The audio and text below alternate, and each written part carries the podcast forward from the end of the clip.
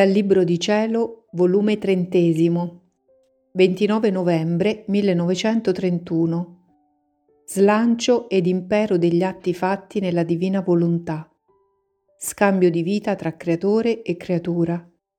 Dolce mormorio nell'essere divino.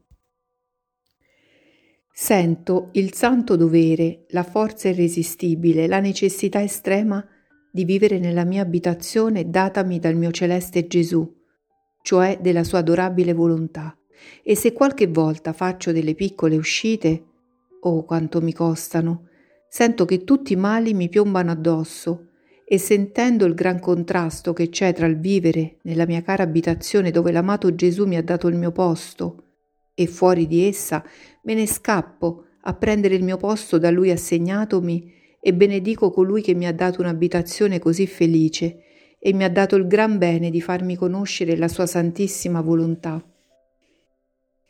Ma mentre la mia intelligenza valicava il gran mare del fiat supremo, l'amato mio bene Gesù si è fatto sentire nella povera anima mia e mi ha detto, Figlia mia, stare nell'abitazione della mia divina volontà è stare al suo posto d'onore, datole da Dio quando la creatura fu messa fuori alla luce del giorno, e chi si sta al suo posto, Dio non gli fa mancare nulla, né santità, né luce, né forza, né amore, anzi mette a disposizione della creatura quello che vuole prendere da dentro la sorgente divina, sicché vive nell'abbondanza di tutti i beni. Tutti gli atti fatti nella divina volontà hanno la virtù operativa di Dio, il quale si sente dalla sua stessa potenza tirato ad operare nell'atto della creatura e perciò questi atti hanno virtù di slanciarsi con tale impeto ed impero nello stesso mare della divina volontà per muoverla e metterla in attitudine di raddoppiare la sua gloria e farle operare nuova bontà, nuova misericordia, nuovo amore e luce verso tutte le creature. Sicché la creatura con i suoi atti non fa altro che girare il motore divino per farlo operare, è vero che da noi stessi siamo moto continuo che produce opere incessanti, ma è pur vero che col fare essa i suoi atti nel nostro volere, entra in questo moto, vi mette il suo, e il nostro moto si sente girare e muovere dalla creatura per produrre le nostre opere. Sentiamo il suo atto immediato con tutte le opere nostre. Quindi sentirla insieme con noi, con gli atti nostri, è la gloria, è la felicità più grande che possiamo ricevere. Ti pare poco che diamo ad essa virtù di muovere tutto il nostro essere divino?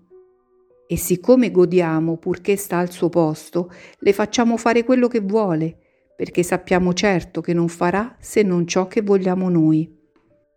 Tutto al contrario per chi vive di volontà umana. I suoi atti non hanno divino, sono senza slancio, restano nel basso e molte volte amareggiano il loro creatore. Dopo di ciò dicevo tra me, oh come vorrei dare al mio Gesù per attestare il mio amore tante vite per quanti atti io faccio.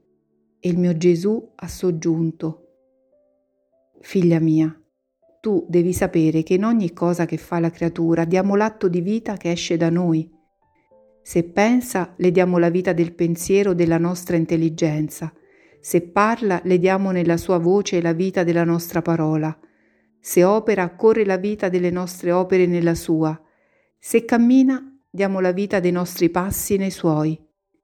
Vedi, sono due atti di vita che devono concorrere in ciascun atto di creatura. Prima l'atto di vita divina e immediatamente l'atto di essa. Ora, se in tutte le cose che fa le fa per amore di chi le dà la vita, si forma uno scambio di vita. Vita diamo e vita riceviamo, e per quanto c'è grande differenza tra gli atti di vita nostra e quelli della creatura, però restiamo glorificati e appagati perché quello ci può dare e quello ci dà. Molto più che tutti gli atti fatti da essa per darci lo scambio di vita restano non fuori di noi, ma dentro di noi, come attestati di vita perenne della creatura. Sentiamo lo scambio della sua vita alla vita che le abbiamo dato nel nostro essere divino il nostro volere e il nostro amore ci porta al dolce mormorio della vita dei suoi pensieri nella nostra intelligenza. il soave mormorio della sua parola nella nostra voce.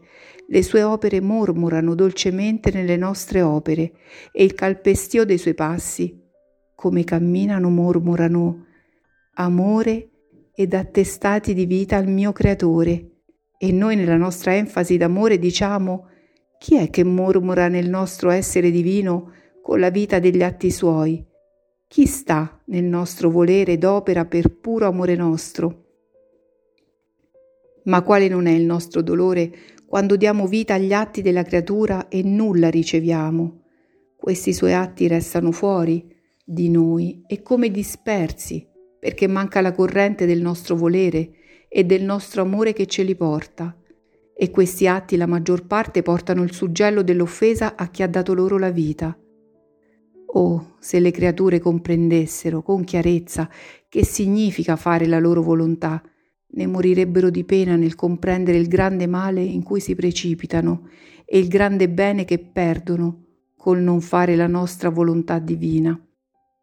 Sii attenta, figlia mia, se non vuoi perdere gli occhi dell'anima qual è la mia volontà. E perduti questi, tu stessa non comprenderai la tua somma sventura, come non la comprendono tante altre creature che si giocano la divina volontà per fare la propria. Ma per fare che? per rendersi infelici.